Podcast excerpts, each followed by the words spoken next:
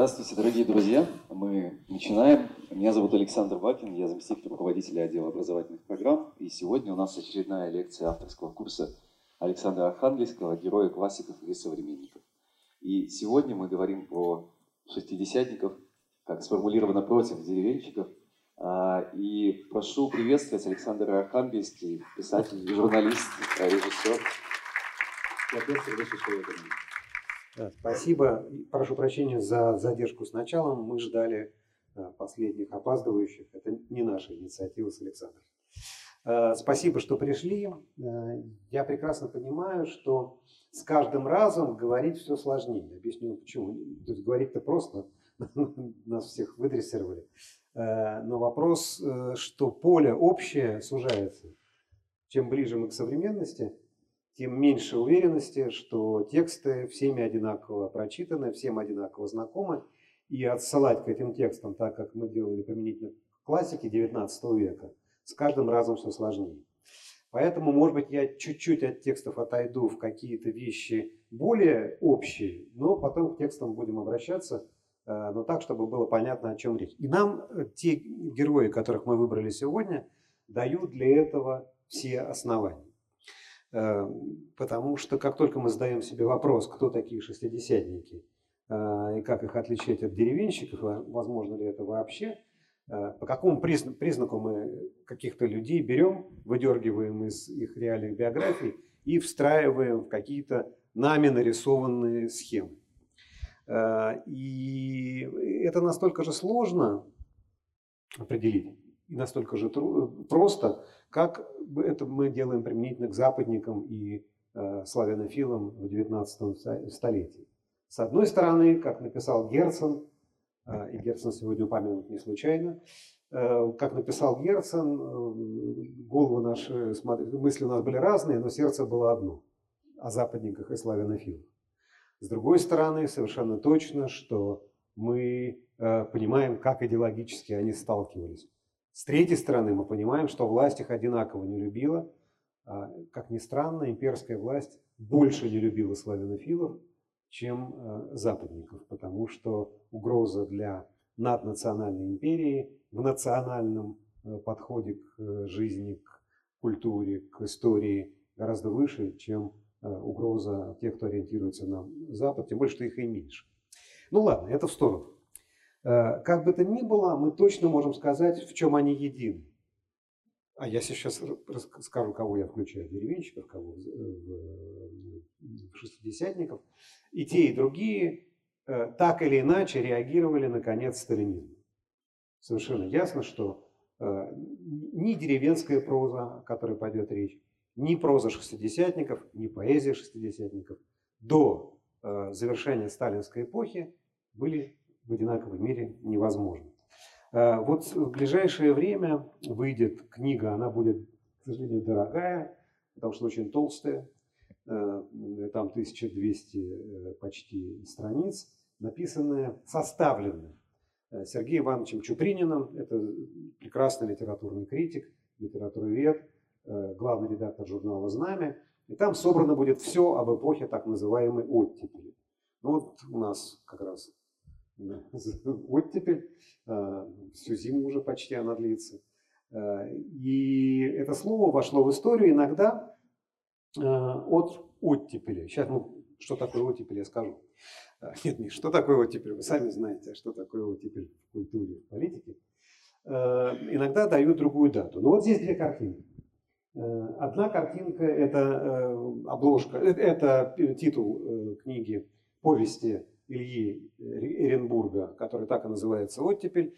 И именно она дала название этому общественному, литературному, философскому э, явлению.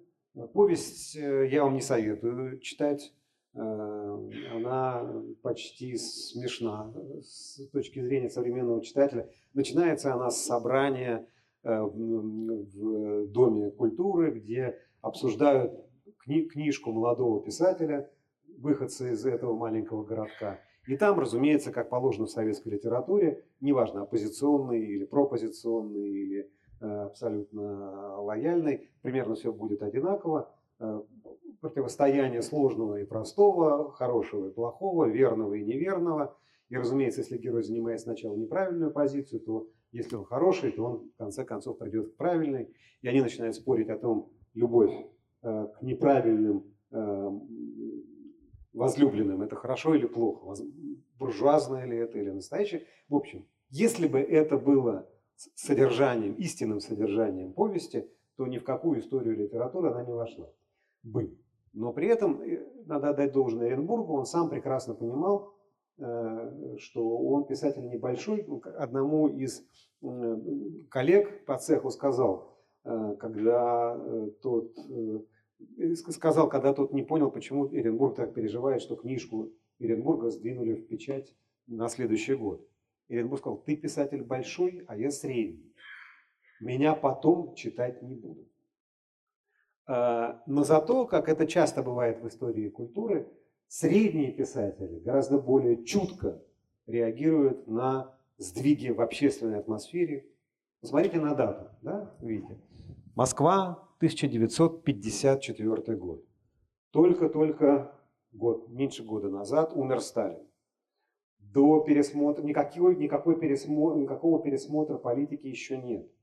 20-й съезд КПСС, где будет пересмотрен, э, пересмотрено отношение к Сталину, культу личности, это 56-й. Еще два года до настоящих перемен.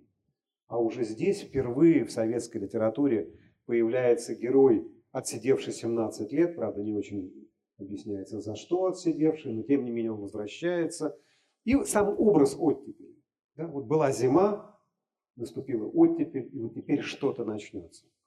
И, возможно, надо за точку отсчета для истории шестидесятничества брать именно эту э, дату, дату выхода книжки «Оттепель». Так эпоха и стала называться «Оттепель». Ну и в самом названии, кстати, и ответ «надолго ли?». Потому что оттепель – это не конец зимы, оттепель – это не весна. Оттепель всегда заканчивается возвращением морозов. Так что название гораздо важнее, чем сама книга. От книги осталось название, так? Э, в истории культуры бывает. И рядом портрет Никиты Сергеевича Хрущева, э, выступающего на 20-м съезде КПСС со своим знаменитым докладом о преодолении культа личности.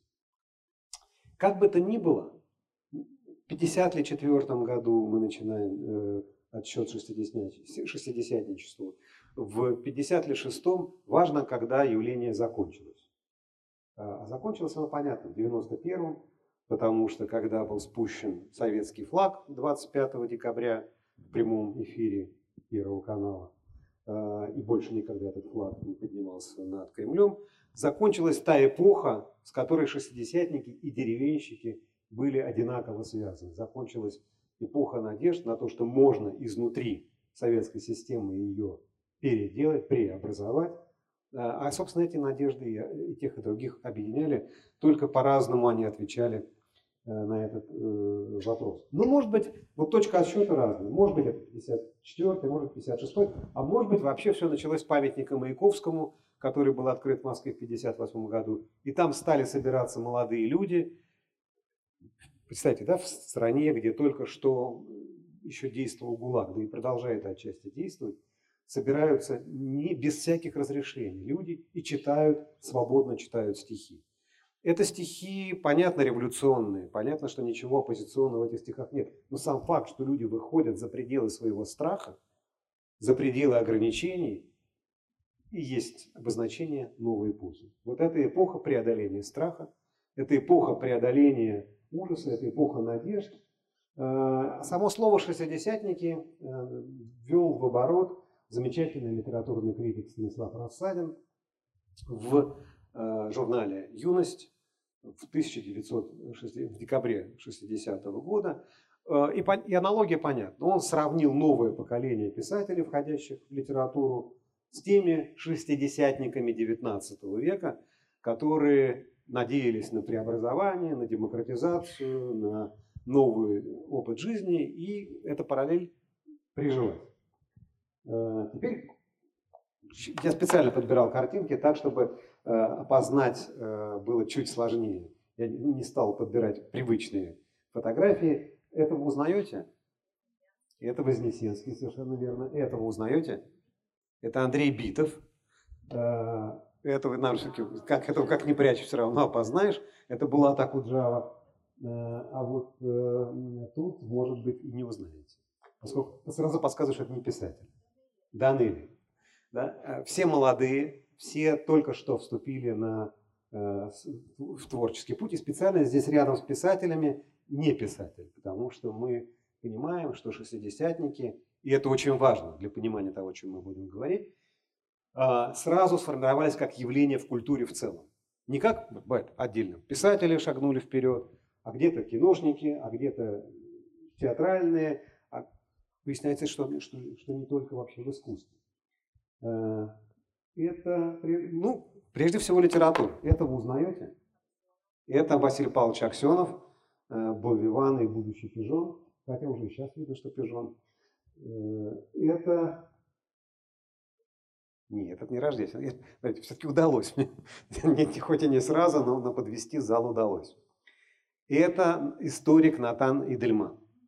И смотрите, знаете, сначала я дал писателей, потом режиссера, потом опять писателя, потом исторического писателя, но и академического историка. Э, э, не, не знаю, кого вы этого опознаете. А? Это Олег, Олег Николаевич Ефремов, режиссер уже не киношный, а театральный. А, а это, вы точно руку на отсечение и не узнаете. Это философ Мираб Мамардашвили в молодости.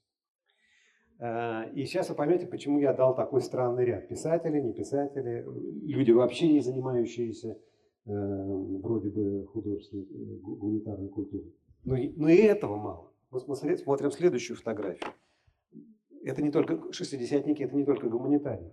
Здесь этого человека узнали. Ну, в Ельцин-центре надо, э, потому что они были врагами. Сначала друзьями, потом врагами. Это Горбачев. Э, да, как люди меняются. А это очень важный человек, про которого мы несколько слов скажем. Это Анатолий Черняев, это его помощник и человек, без которого шестидесятники в советское, в глубоко советское время – вряд ли бы выжили, потому что он был э, сотрудник, высокопоставленным сотрудником ЦК КПСС, который изнутри системы прикрывал шестидесятников, помогал им всем, чем мог, причем не только литературно. А, но и этого мало, это не только политики. А вот эту же девушку узнаете? Этому юная Людмила Алексеева, которую мы знаем как 90-летнюю бабушку русской демократии. Она недавно умерла, ушла от нас сыграла колоссальную роль в новейшее время, но такой она была в э, своей первой юности. Ну и она шестидесятница по своим взглядам, потому что шестидесятники – это прежде всего взгляды. Э, а какие же взгляды это, э, этих людей объединяют? Ну, до, прежде чем перейти, хотя давайте промотаем и про взгляды, а потом вернемся. Первое. Для них, поскольку они вышли из состояния страха, в котором жили их старшие товарищи. И они отчасти успели это время застать. Поэтому главное для них это надежда на возможность гуманизации советской системы изнутри нее самой. То есть не разрушать, да? не революция, а перемены, эволюционные перемены и гуманизм как цель, к которой мы движемся. Второе э, отношение к революции. Для них Октябрьская революция имела изначальный грандиозный смысл. Кого бы мы ни посмотрели из шестидесятников, они к Октябрьской революции относятся все поначалу как минимум очень хорошо, но потом это было искажено сталинизмом. Надо вернуться к чему? К ленинским нормам. Да, вот такой э, вполне поначалу лозунг. Третье, для них, конечно, наука сильнее, чем религия. Э, и гагаринские слова, что он в космосе Бога не нашел, для них иронии у них э, поначалу, по крайней мере, не вызывало.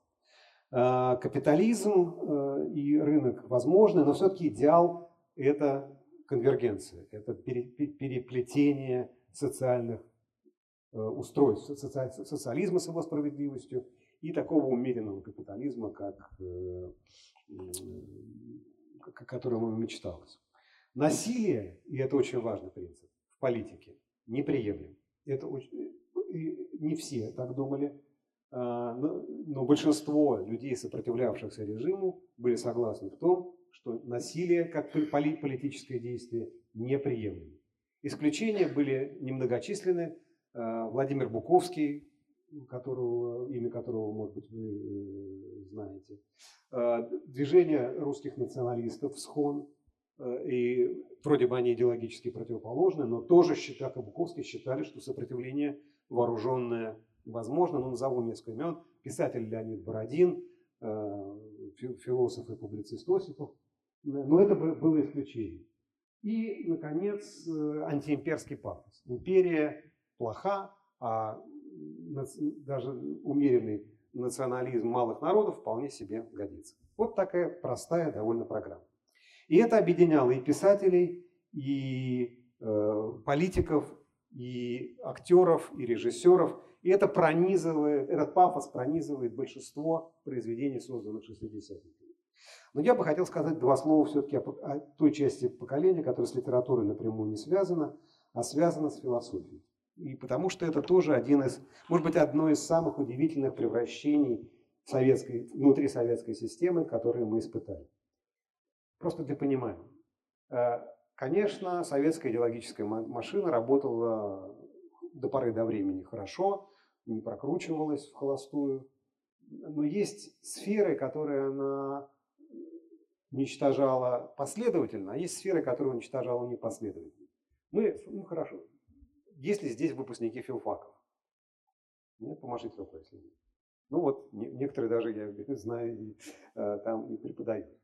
Э, вы точно подтвердите, что я не вру, что филологию преследовали, но все-таки какие-то области и сферы в э, литературоведении были возможны, а уж в лингвистике и подавно лингвистика могла развиваться вполне себе автономно, она даже под цензуру не попадала.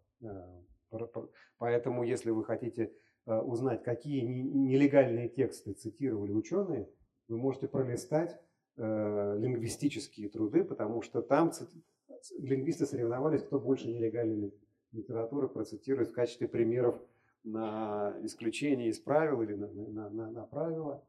Э, лингвистика была, повторяю, в этом смысле гораздо более свободна, но даже литературоведение тоже. Что касается философии, философия была задавлена почти до конца. А, мало того, что философское образование после, перед войной было почти обнулено, и только к 1947 году оно возвращено в университетские э, программы и курсы. Ну просто вдумайтесь, да, вот приходят в 1947 году на философский факультет Московского государственного университета новое поколение философов, и чего, чего они добиваются от своих преподавателей? Вот какие у вас версии? Право на что? Право на правду это еще это Сильвер с лесом, это 47 год. Нет. Маркса почитать в оригинале. А, право читать Маркса не в, не в пересказах, а хорошо, если есть в переводах, а если нет переводов, то хотя бы в, э, в оригинале. Один из крупных э, деятелей философских советских вот этого поколения, Георгий Щедровицкий, такое очень известное, важное имя, в 10 классе переписал готическим шрифтом э, весь капитал Маркса и хотел выучить его наизусть. Я не, не знаю, выучил ли, но, но сам, да, представьте себе вот этот Талмуд, да, то есть вот до какой степени было все замутнено и тяжело. И вот это будущее поколение философов, философов-шестидесятников приходят на философский факультет вместе с Горбачевым, кстати. Горбачев учится на юрфаке его жена на философском, будущая жена Раиса Максимовна, и будущий а, сооснователь советской социологии Юрий Левада приходит э, к девушке, за которой ухаживает, в ту комнату общежития, где э, живет Раиса Максимовна, и куда приходит Горбачев, чтобы ухаживать за своей э, девушкой. Как формируется идеологически однородное поколение? И идеалы как формируются? Вот так они формируются они не про антисоветчину. Юрий Левада, да, которого мы знаем как основателя вот всей философской части советской социологии, называет своего сына, первенца, именем самого крупного философа в мире. Как вы думаете, как он называет? Не, не, не, не Карлом даже, а Володей. В честь Владимира Ильича Ленина. Понятно? Э, это не, не элиты, которые пришли стать, продолжить дело отцов. Это пришли мальчики и девочки из ниоткуда, с тем, чтобы с нуля, а даже, может быть, с точки замерзания, подняться куда-то вверх. И они все вместе, переплетаясь и взаимодействуя, начинают менять, менять э, мир, в котором они живут. И я э, был, есть такой, слава богу, философ из этого же поколения Эрих Соловьев, а, который ну, славен тем, что изучал немецкую философию, но сейчас нам важен он как фигура вот этого поколенческого э, мифа. А, у него есть стихотворение, довольно неприличное, я из него выбрал самые приличные э, строфы про его взаимоотношения с марксистской доктриной. И для всего поколения, и для их идеалов, для понимания их идеалов это очень важно. Пришла лихая молодость с охотой звериной. Я ближе познакомился с марксистской доктриной. Сводил нас истери... исторический, в надеждах виноватый, внезапно истерический партийный съезд 20-й. Была моя знакомая податливо упрямой, умеренно партийной литературной дамой. И я ей с эротическим избытком наслаждения шептал про бюрократию, болтал про отчуждение, в углу кровать двуспальная, высокая перина, на ней лежит раздетая марксистская доктрина. Вы понимаете, что происходит? Да? В первой строфе это как поколение входит и, начинает, и встречается с марксистской доктриной. Вторая строфа э, про то, как он, они переходят на формально-бюрократический язык, как марксизм мертвеет и теряет свою, э, свою силу. На, в третьей строфе она уже практически насилует своего любимого марксиста – на, чехов, на чехах обнаглевшая она как таковая, ни старость, ни уродливость от мира не скрывая, щурит глазки узкие, заплывшие от жиру, и говорит, люби меня, а то пущу, пущу по миру. А, это в одном стихотворении про взаимоотношения с этой самой марксистской докриной. Любовное стремление к ней, бюрократизация, разочарование, омертвение. И совершенно ясно, что все это поколение, э, вот Эрих Соловьев э, в молодости – формируется не как литературное, не как режиссерское, не как философское или политическое по отдельности, а в целом как идейное направление. Люди, близкие по годам рождения, объединяются в покол... некое поколенческое единство, э, отталкиваясь от сталинизма и ища новый выход. Они пока не ищут ответа ни в религии, ни Э, в полностью в новой политической философии, они пытаются сделать следующие шаги. Э, таким образом, это э, идейное движение, идеологическое движение. Движение, мы знаем да, с вами о национально-освободительных движениях. Вот это было освободительное, но не национальное. Про, про деревенщиков скажем, скорее всего, наоборот. Это было э, национальное, но не освободительное. Это, повторяю, прежде всего идейные, идейное движение, и оно свое гуманистическое, антитоталитарное содержание проявляет в разных формах. От философии, про которую я два-три слова сказал, до музыки Шнитки, которая освобождается от канонического, э, канонических ограничений, до э, спектаклей, э, посвященных большевикам, э, декабристам в трилогии Розова, с которой начинается карьера Э, актерская карьера Олега Николаевича Ефремова, до скульптур Эрнста Неизвестного и так далее. Ну, очень разные, да? Но как только мы смотрим скульптуру неизвестного, одновременно слушаем музыку Шнитки, одновременно э, пытаемся перелистать уроки например, Армении Андрея Георгиевича Битова, мы вдруг видим, что они рифмуют. Они не договаривались между собой.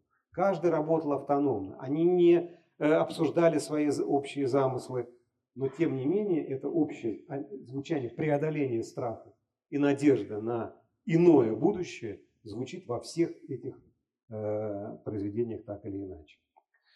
Э, при этом мы, так исторически сложилось, мы точно знаем, когда происходит точка разворота, когда надежда на изменение мирное, без потрясений, медленное эволюционное изменение существующей жизни обрывает, не обрывается, но надламывается трагически. Это 1968 год, когда были введены э, танки в Прагу. Э, и понятно почему. Потому что э, чехи ведь не хотели отказываться от социализма. Они хотели обновленного социализма с человеческим лицом.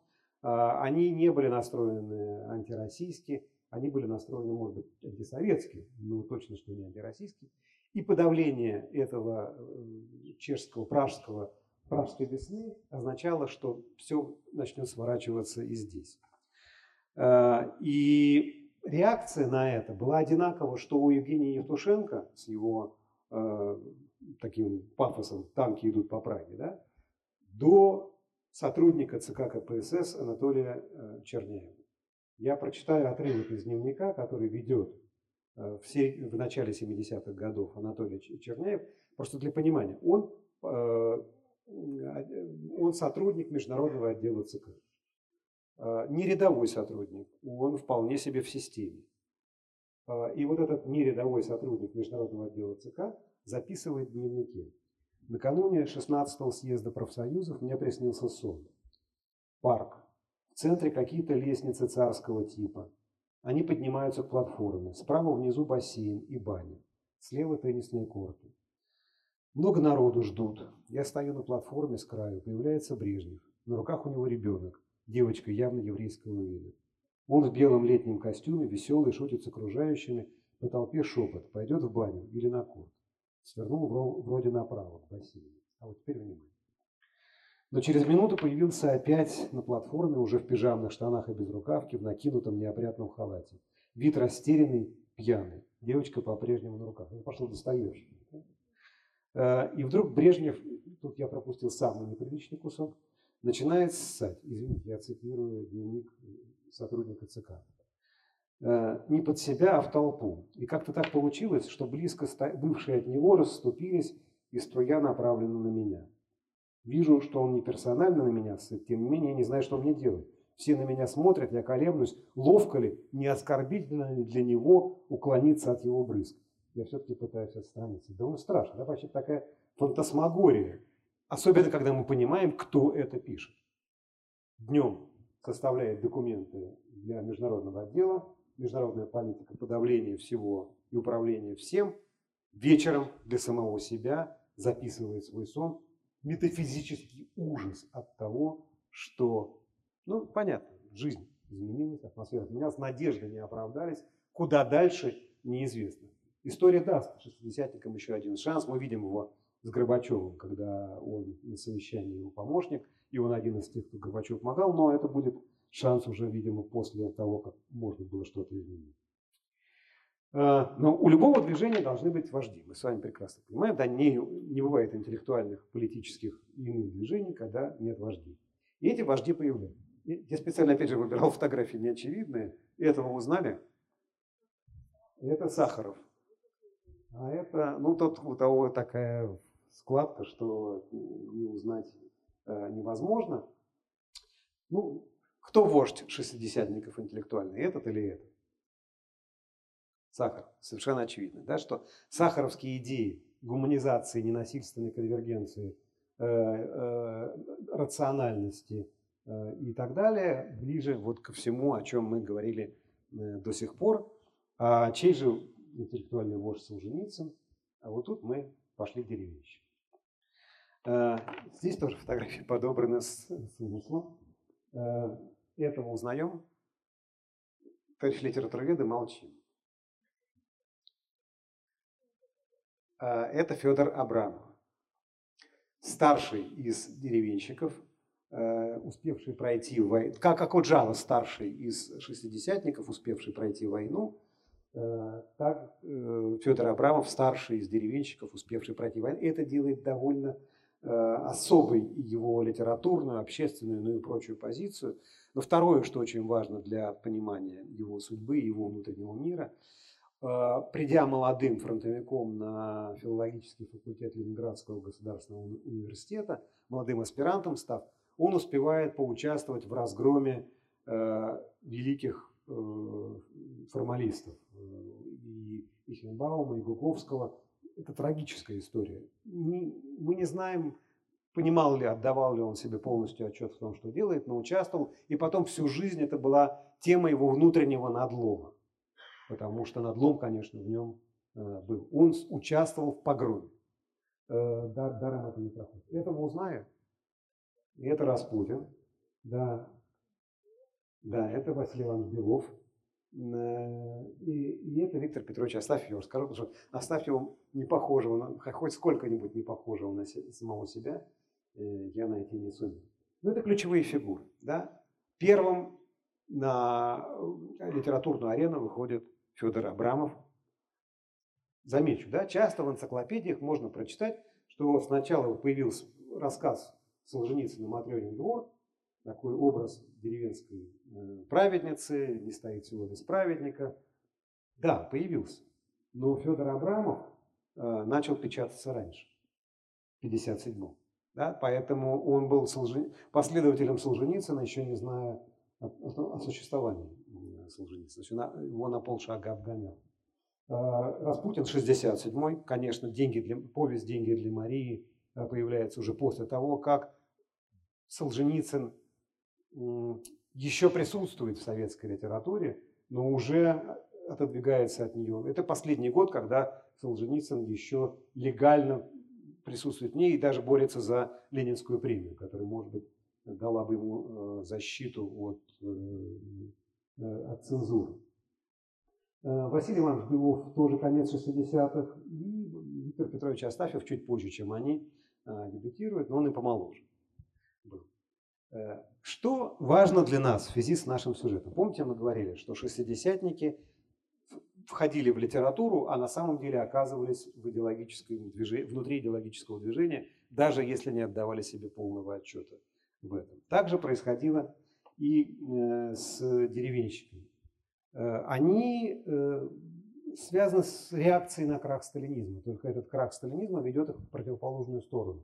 Не в сталинизм, сталинизм никто из них уж точно в 60-е, даже 70-е годы возвращаться не хочет. Но никто из них и не верит в возможность прорыва на Запад вслед за Герценом, о котором пишет свои первые книги Натан Яковлевич Эдельман. Герцен – герой шестидесятников, э, а для деревенщиков Герцен иногда антигерой, о чем я чуть попозже скажу. Но тем не менее некоторые идеологические целые в самом начале в книгах присутствуют и в художественной прозе, и особенно в публицистике. Это книга Василия Ивановича Белова «Лап», э, книга по-своему замечательная, э, хотя и фантастическая.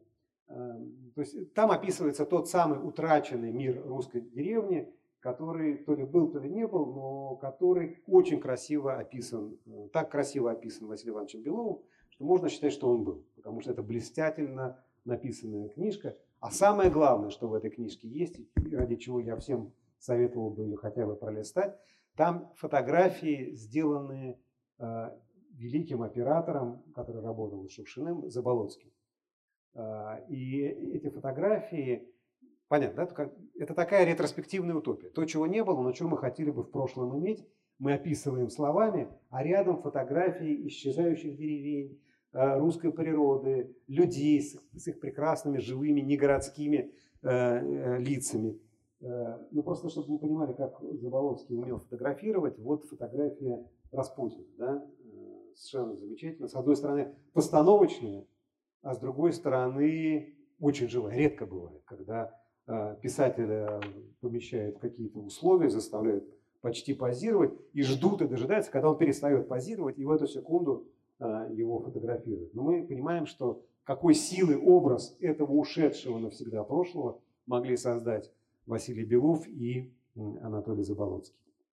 Но ведь, как мы, мы говорили, э, почвенники, ну, шестидесятники были не только писателями, точно так же и с деревенщиками, так называемыми. Э, а здесь, может быть, вы и не опознаете. Кто это узнаете? Вот, чем вы способом? Леонид Петрович Быков узнает? Хорошая отмазка годится. Э, это идеолог э, деревенщик Вадим Валерьянович Кожинов. Э, по молодости лет. Я, мне повезло, я нашел его раннюю фотографию, совершенно неопознаваемую. Он, с одной стороны, писал о литературе. Но если вы читаете его статьи, вы прекрасно понимаете, что на литературу ему почти плевать. Он не про литературу, он про, про политику. И вот тут я подхожу к очень важной вещи. Да, мы знаем, что в советской модели не было партийной борьбы. Была внутрипартийная борьба, когда одни коммунисты боролись с другими коммунистами за то, кто из них правильный коммунист. Это мы знаем. Но борьбы идеологии, борьбы партий, да, это невозможно. Но когда вы запрещаете политику, политикой становится все. И превращенной формой партийной политической борьбы стала борьба в литературе. Шестидесятники – одно направление партийное, деревенщики, так называемое, другое. И у них есть вождь литературный, тот, на кого они ориентируются, кто э, для них образец и поведения, и литературного мастерства. И есть тот, кто их организует, оргсекретарь в нормальной партийной структуре, это Вадим Валерьянович Кожнов. Он даже признавался кому-то, что литературой он вынужден заниматься, на, самом деле он, конечно, нереализованный политик. Это такой, ну, ну, если шестидесятники – это освободительное движение без национального содержания, то это национальное движение без освободительного начала. Кожнов про русское, русское начало, про то, как опасна свобода, ну, то есть свобода для других опасна, для нас-то нет, конечно. Мы прекрасно всегда понимаем, что нам свободу можно дать, а нашим оппонентам ни в коем случае. Этого узнаете? А? Да, это выдающийся математик Игорь Ростиславович Шафаревич, член-корреспондент Академии наук, э, автор националистических философских трудов, э, в какое-то время соратник Солженицына, потом их э, пути расходятся – и он выдвигает теорию малого народа. То есть есть большой народ, а внутри него есть разлагающий его малый народ. Только ли евреи понимаются под малым народом? Нет. Но все, кто не хочет вписываться в этот большой, единый, коллективный народ, ну, как, не знаю, с чем сравнить, с образом Платона Каратаева можно сравнить. Помните, когда Платон Каратаев объясняет э, Геру Безухову самим собой, своим образом, как устроено это коллективное, общенародное, общенациональное целое. У Шафаревича этому, этому противопоставлена теория малого народа. Его узнаете? Как мне повезло. Э, это юный Бурляев. Э, там, там, с Бурляевым в чем опасность? Даже портрет времен Иванова детства все опознают. Даже, даже с, с православными орденами тоже все опознают. А вот э, пижонский молодой э, Бурляев не опознаваем. Смотрите, там были режиссеры и актеры, шестидесятники.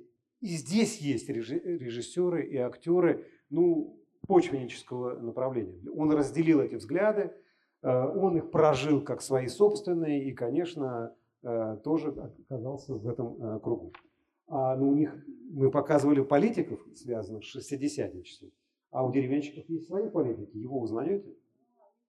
И это Егор Кузьмич Легачев. Э, вполне себе такой искренний, чтобы мы не думали о его идеях, но человек абсолютно искренний, такой же искренний, как Горбачев в своих шестидесятнических упованиях.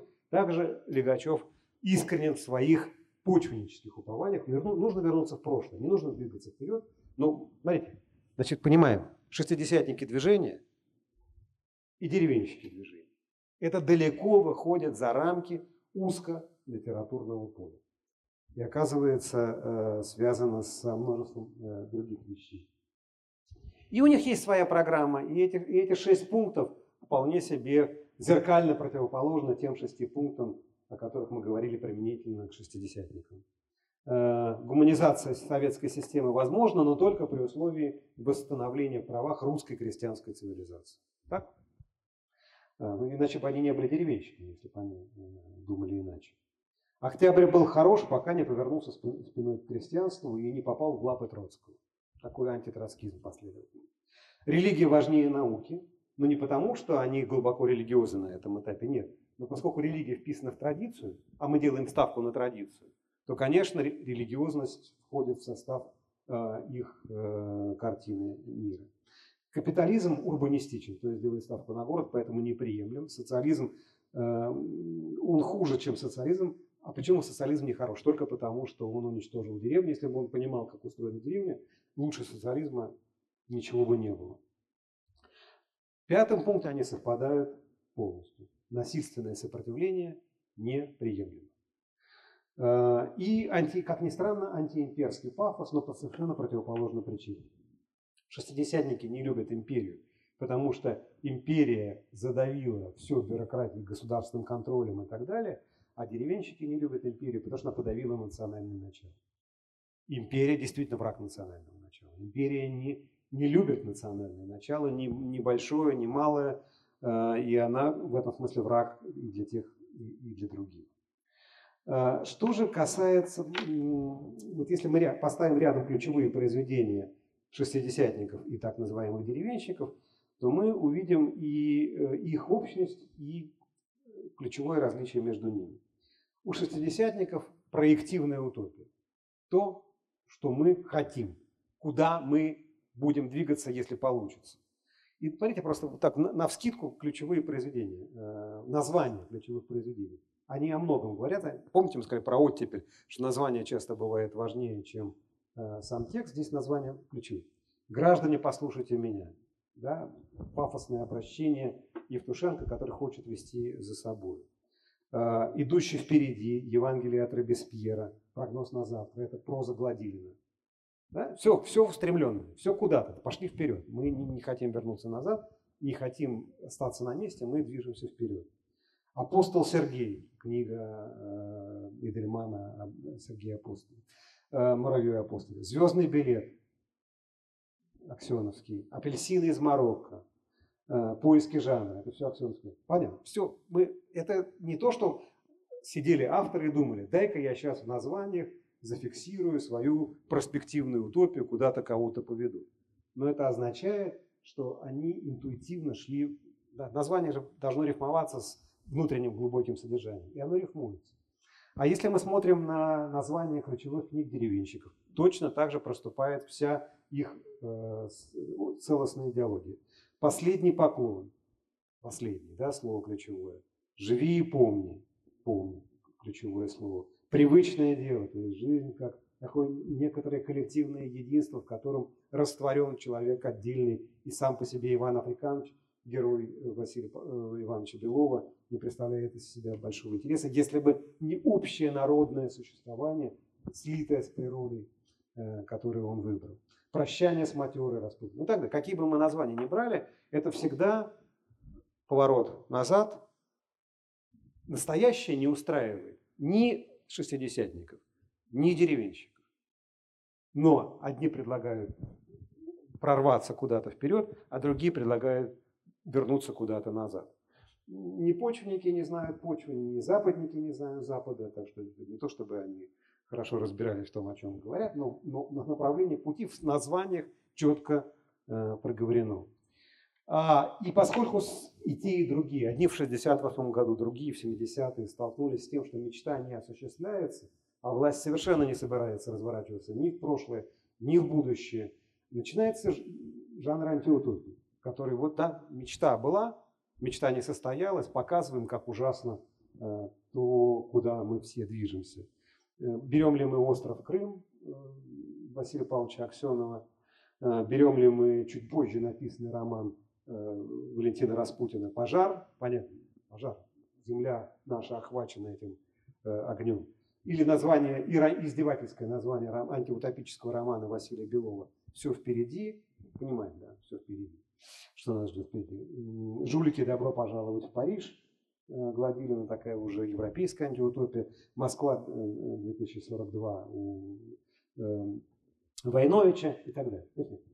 Вот стоит нам подняться на какой-то такой уровень некоторой абстракции, как вдруг начинает проступать единство, и оно проступает на самых разных уровнях. От идеологии до э, названия, от звучания эмоционального до э, внутреннего содержания. Разумеется, это только схема. Конечно, если мы посмотрим на индивидуальная человеческая траектория, всегда объемнее и сложнее, чем схема нашего общего движения. Куда бы мы ни посмотрели, кого бы мы ни посмотрели, ну давайте там посмотрим на динамику творчества Федора Абрамова. Его герои, там, Алька, Пелагея, Приаслины, герои деревянных коней, они, конечно, никуда в прошлое не развернуты. Они живут своей жизнью, они связаны друг с другом, с настоящим, будущим и прошлым. Да, идеология прошлое, а жизнь живого человека всегда здесь и сейчас. Если мы посмотрим на лучшую книгу Виктора Астафьева, ну, одну, до, одну из лучших книг советского периода, написанных Астафьевым, «Царь рыба», э, то там лучшие главы посвящены единению человека и природы. Не идеологии, не мечте о прошлом, не обличению настоящего или э, западнического будущего, а тому, как человек с этой природой либо сливается, либо природа его уничтожает. А самые слабые куски посвящены э, обличению антигероя, западнического антигероя Гоги Герцева. И вы сразу слышите эту фамилию и понимаете, э, на что Виктор Петрович намекает.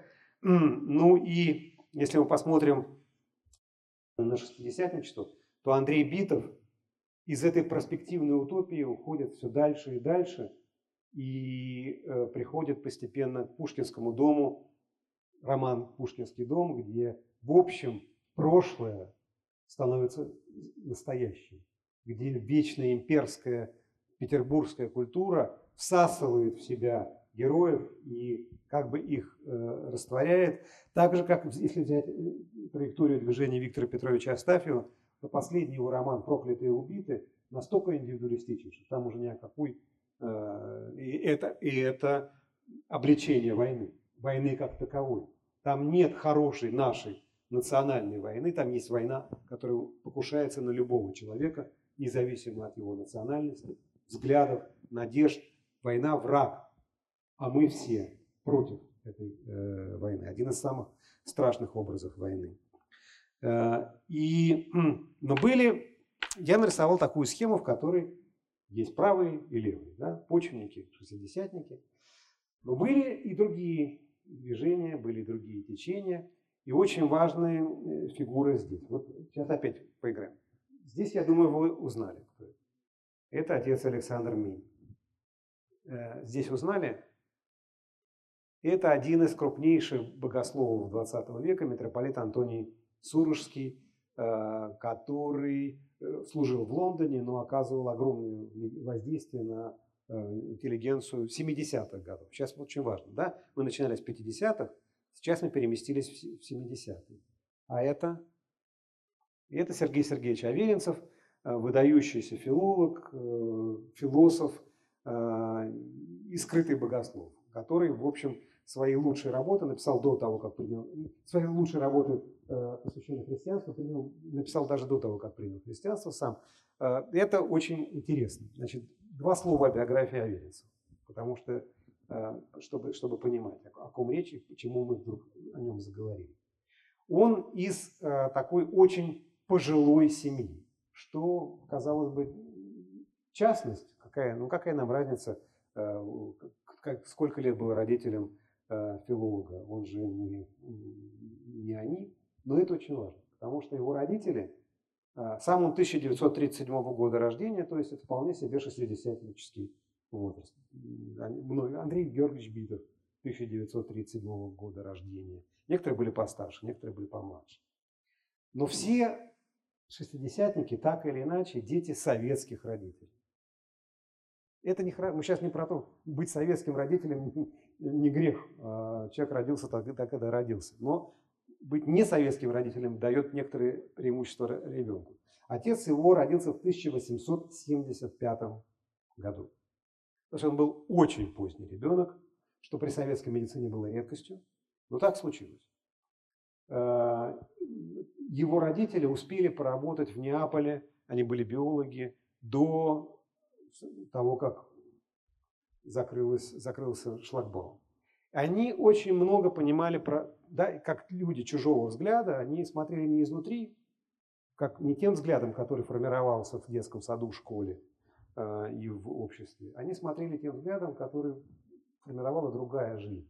Ну, в частности, вот Аверинцев вспоминал, что его мама, когда Хрущев подписал указ о вхождении Крыма в состав э, Украины, сказал, напрасно он это делает, когда Советский Союз будет разваливаться, это создаст большие проблемы. Да? Понятно, что советского человека в голове этого не могло быть, потому что он исходил из того, что ничего никогда не развалится, это навсегда, можно что-то подправить, но, но ничего не изменится.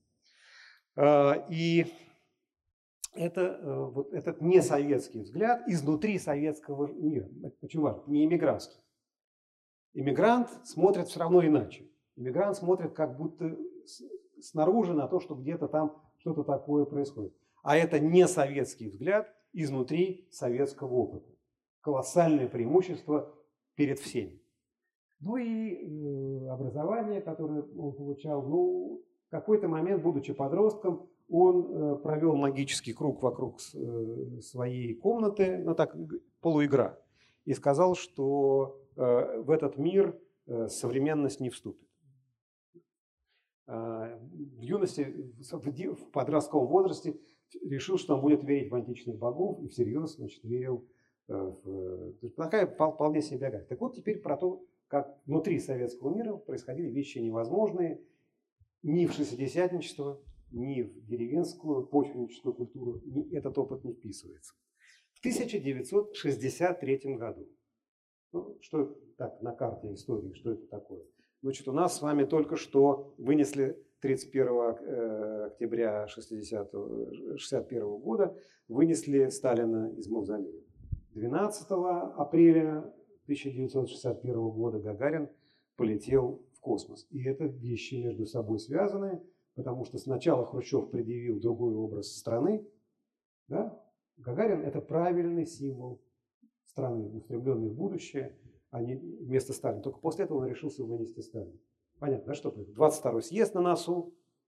И вот в этом, в 63 году, выпускники Московского университета, несколько редакторов, приходят работать в российскую энциклопедию.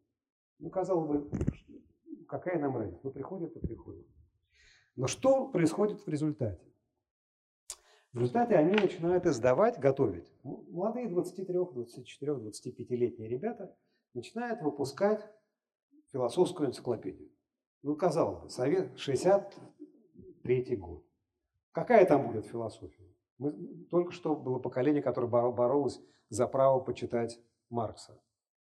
А если вы начинаете листать эту энциклопедию, у вас глаза лезут на лоб э, и там остаются. Потому что э, это религиозная философия, вполне себе проповедническая, про, когда про блаженного Августина все сказано, что он видел, что государство это шайка разбойников, все, э, все остается. Вопрос, как это может быть?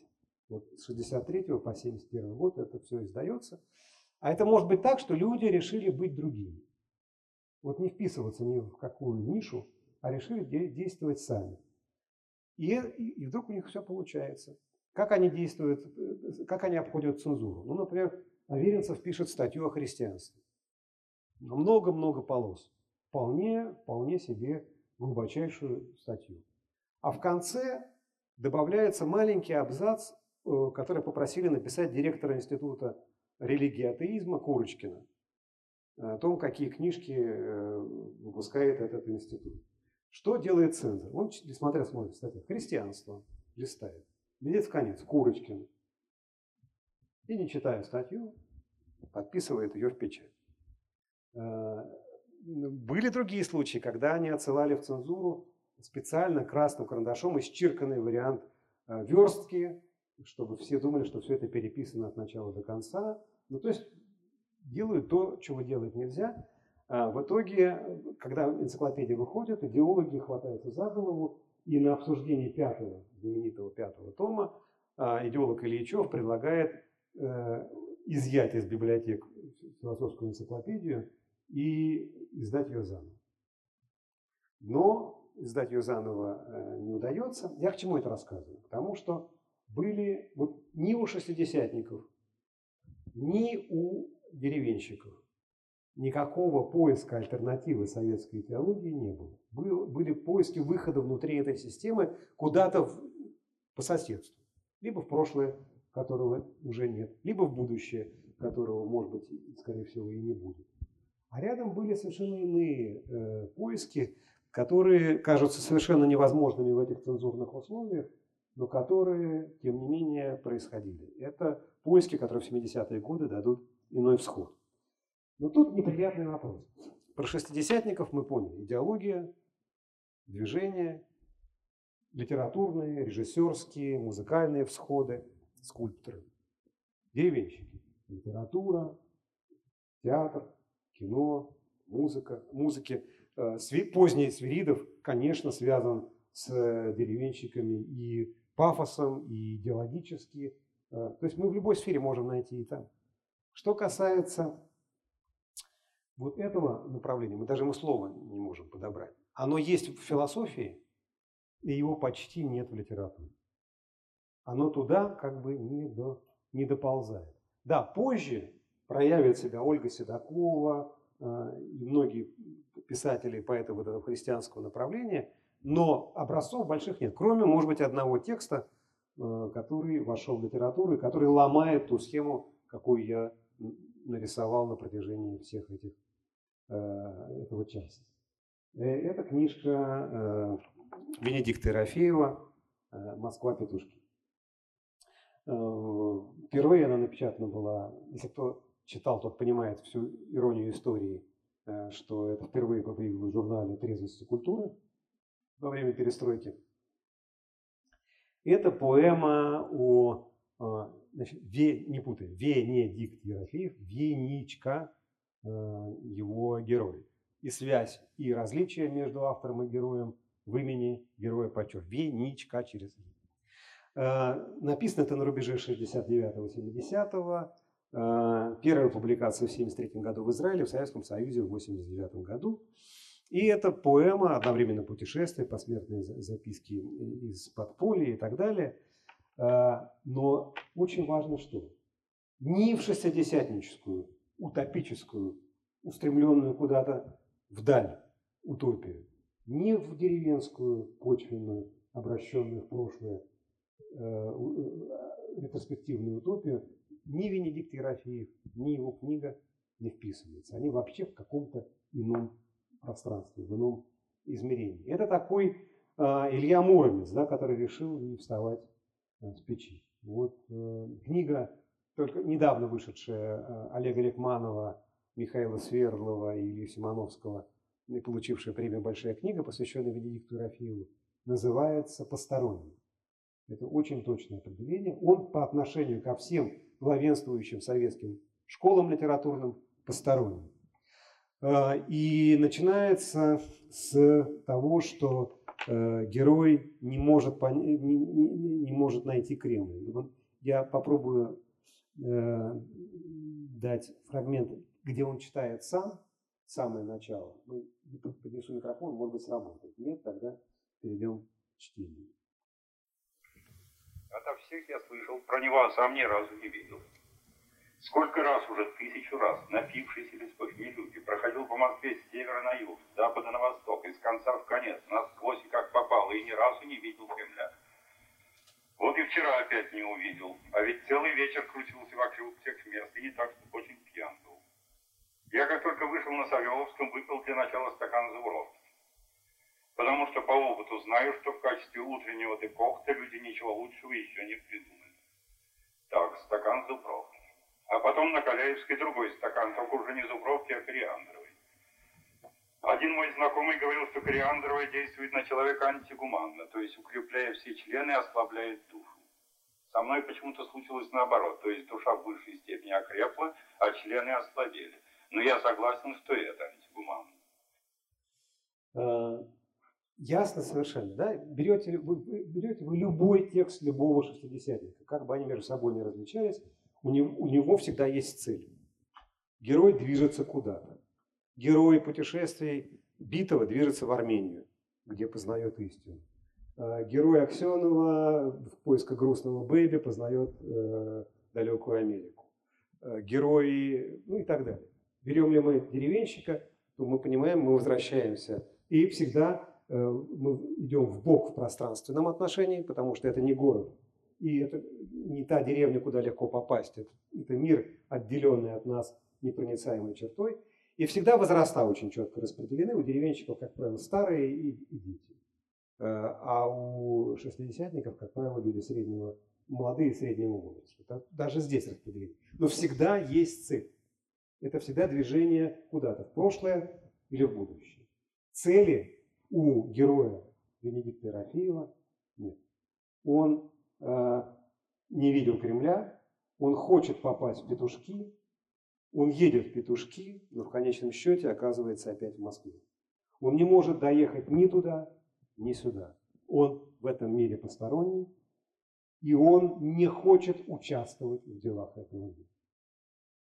Не готов. А, построено для советского текста невероятно сложно, но в принципе здесь все э, очень логично. У этого есть мощная традиция. Мощная традиция русского путешествия. Русское путешествие – это путешествие не ради конечной цели, а ради самого процесса. Возьмем ли мы э, мертвые души, ну, в том томе, как минимум, который мы имеем, э, это знаменитый вопрос, который мучит героя Шукшина. Кто же едет в тройке? Да? Куда тройка несется? Чичиков едет в тройке. Э, куда она несется, ответа нет. Возьмем ли мы Радищевскую книгу «Путешествие из Петербурга в Москву»? Да, это цель есть пространственная, но по существу важен процесс вхождения в эту э, жизнь. Или путешествие Карамзина, или игумена Даниила, хождение в Святую Землю. Вот в школе мы его проходим. Хождение игумена Даниила во Святую Землю. Вопрос, для кого эта книга написана? Понятно, для чего писались западные э, значит, э, путеводители по, святым местам в средние века? Мы понимаем. Была точка, куда можно было прибыть в Марселе, и было понятно советы бывалого, как трафик э, этих путешественников налажен, прекрасно понимаем. Даниил пишет для тех, кто а. не прочтет, б. не поедет. Э, и 150, но при этом страшно популярная книжка, 150 копий дошли до нас. Слово Волку Игореве одна копия, а хожение Даниила э, для тех, кто никогда туда не попадет, э, в 150 экземплярах. Кстати говоря, да, возьмем другую книжку, которую тоже мы все в школе проходим. «Хождение за три моря» Афанасия Никитина. Читали?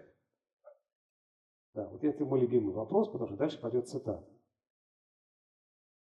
Э, вот эту книжку вы точно читали? Смилна Рахмам Рагим. Оло Акбир Акши Худой, Лило Аш Ходо. Иш Исаро Хало Алексалом. Оло Акбир. Айляга Лило. Оло Перводиге Рахман. Точно читали? Вот, значит, э, мы читаем обработку, как со сказкой. Мы читаем не книгу, а пересказанную для нас книгу. Это для детей. А, но, но во взрослом состоянии, если мы не филологи, мы редко доползаем до реального текста. А если мы почитаем этот текст внимательно, то мы поймем, что, конечно, Венедикт Ерофеев, когда писал, он вообще много чего читал, и вообще много чего знал и слушал, из самых образованных людей своей эпохи, это не то, что лишний человек, да, отказав, которого никуда не взяли, а лишний человек, отказавшийся от всего, что он может делать. Так вот, возвращаясь, он точно читал. Почему?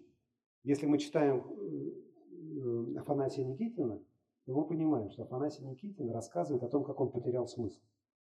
Он непонятно зачем отправился в эту самую Индию.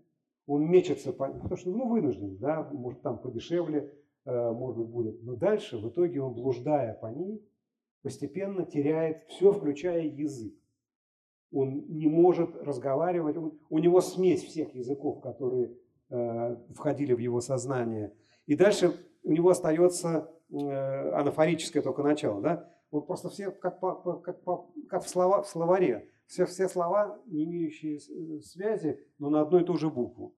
Аль-Мелику, Алакутсу, Асаламу, Аль-Мумину э, и поехали.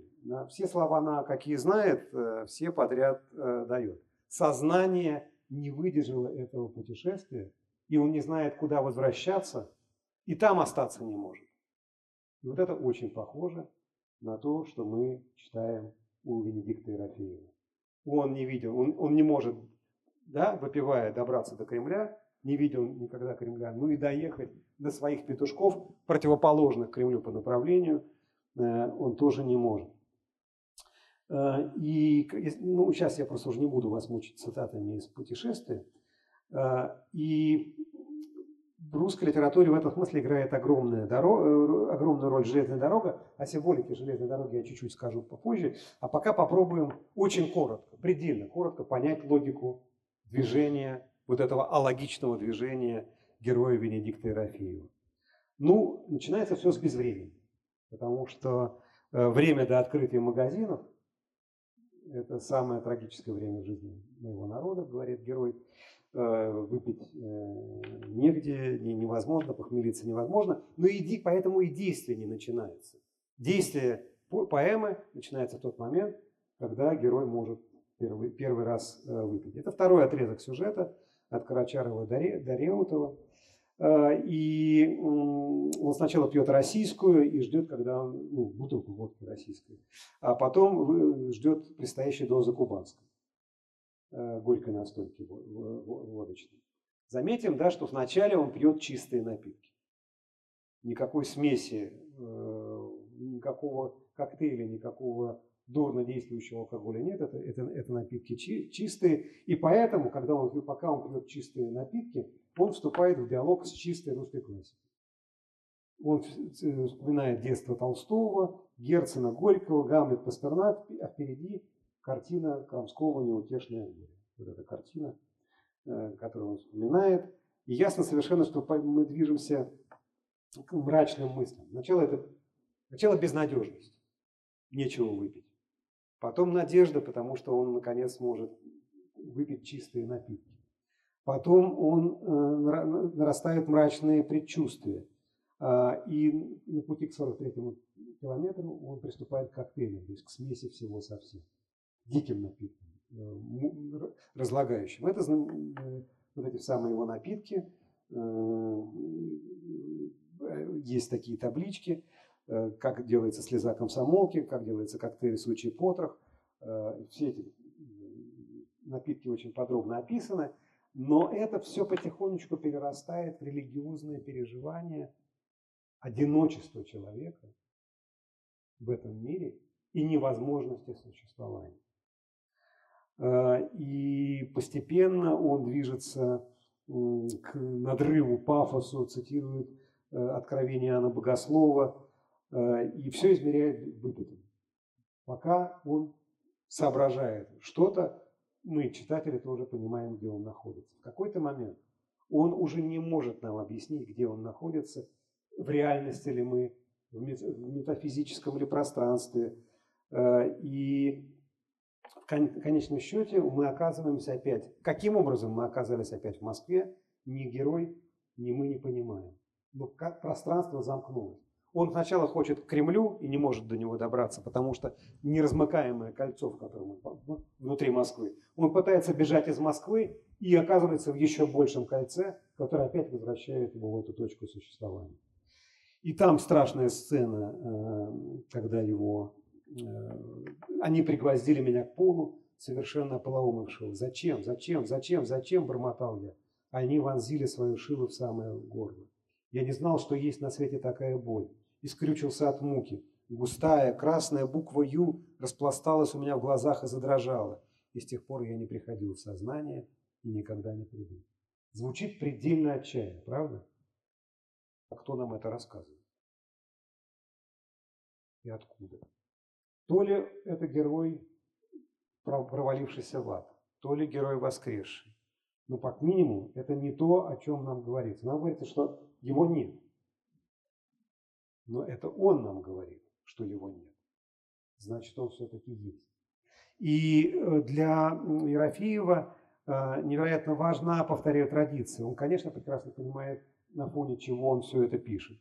Я буду пролистывать, потому что времени Э, не так много, но очень важно образ железной дороги в русской литературе. И это все предсказывает ту трагедию, внутри которой попадает герой Венедикта Ерофеева. Ну, давайте пойдем по самым очевидным вещам. Анна Каренина. Да? Это начинается с гибели железнодорожника и заканчивается этой страшной машиной, которая заворачивает внутрь колес Э, Анну Каренину. И это смерть ужасная, и смерть безысходная, и смерть не, не имеющая, э, не дающая человеку надежды, потому что это колея. Вот это образ железной дороги. Железная дорога, дорога проложена. Свернуть можно, если ты едешь по проселочной дороге, и невозможно свернуть, если ты едешь э, по дороге, по дороге железной. Э, Толстой дал э, этот образ навсегда, потому что, конечно, по следам Анны Карениной написано стихотворение Блока на железной дороге. Под насыпью во рву лежит и смотрит, как живая.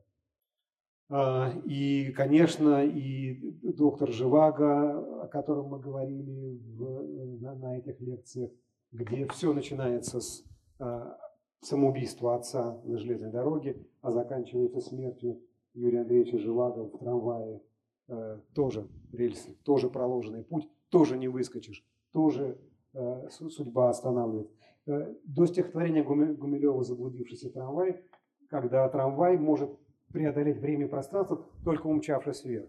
Да? По горизонтали все проложено, колея, нет выхода, можно только вверх. Пути вперед нет, есть только путь вверх. И вот это, наверное, самое близкое из того, что могло бы быть близко э, Венедикту Ерофееву. А, и понимая, что на фоне чего он пишет, Венедикт Ерофеев все-таки э, соединяет все воедино. Пути нет, но путь есть. Пути вперед нет, пути назад нет. Ни шестидесятнического, ни почвеннического выхода нет есть только путь вверх. Как этот путь проделать, герой не знает, нам не говорит, но как минимум он э, это, э, об этом э, размышляет. Вот это то, да, понятно. Под, резюмируем. Советский литературный опыт, если он важен и успешен, так или иначе пересекается с опытом идейным, философским, политическим, религиозным.